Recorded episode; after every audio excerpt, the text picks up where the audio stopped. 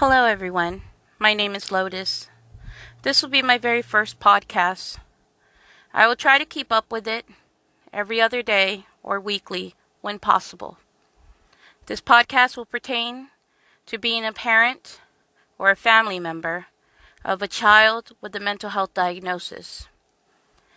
I have four children, two older children who no longer live in the home, but I will be speaking of my two younger children who still do. My son, who is 13, and my daughter, who is 12, are both mutually diagnosed with ADHD and bipolar disorder.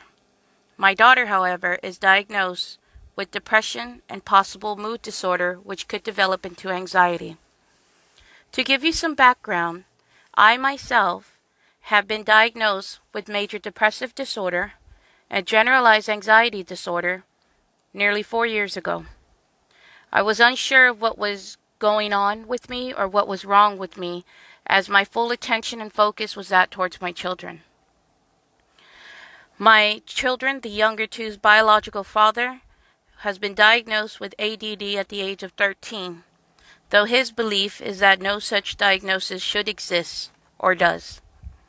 He is not in the home, he is not a part of the family, so you will be hearing it from my experience and possibly in the future from my husband's experience. Just to give you an insight of what this podcast will pertain, will be about the discussion of how I came about to learning of these diagnoses for children. For example, when my son was almost two years of age, he, of course, learned to walk, potty trained early, talked in coherent sentences, was able to read, which I found amazing. But he also learned how to set fires, escape from the home, remove a device that was an alarm system just in case he did it again.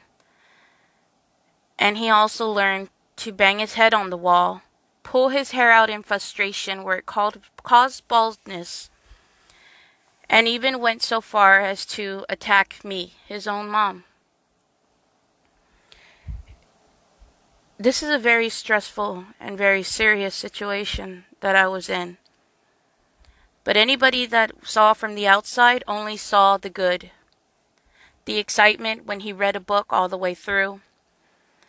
The pure joy of him doing math problems without any assistance. Even as he entered school into pre K, how the teachers were preparing me for gifted and talented in his future. What they didn't know was everything that was going on at home or how he acted. I tried desperately to have him interact with other children, and that proved to be difficult, as his anger would grow and intensify when playing with others, and they wouldn't play fair by his rules. When my daughter was born, there was that change in the home, and the anger that he had displayed towards me was now pushed on to his infant sister. And the attention he was no longer getting from me ended up being placed into dangerous situations, such as stacking items onto his barbecue pit, or I'm sorry, onto our barbecue pit, to climb onto the roof and jump out, or to jump out of windows, and even stick a fork in a socket to get my attention. I kept these things to myself because I wasn't sure how to explain something like this. As he's got a bit older, I did inform his pediatrician of some of the antics that he was performing that were dangerous. And I heard what many of you may have heard. Oh, he's just being a boy. It's what boys do. Oh, boys will be boys. But it was more than that. It was dangerous, not only for us and our home, but for him. I hope that you will travel on this journey with me as I go along explaining my day to day life, raising my children, as my friends jokingly call me, the mother of dragons. And if anything, perhaps I can inform you of resources you never knew of, or give you tips and tricks that you didn't know existed But if anything, maybe someone out there is actually listening to me for once.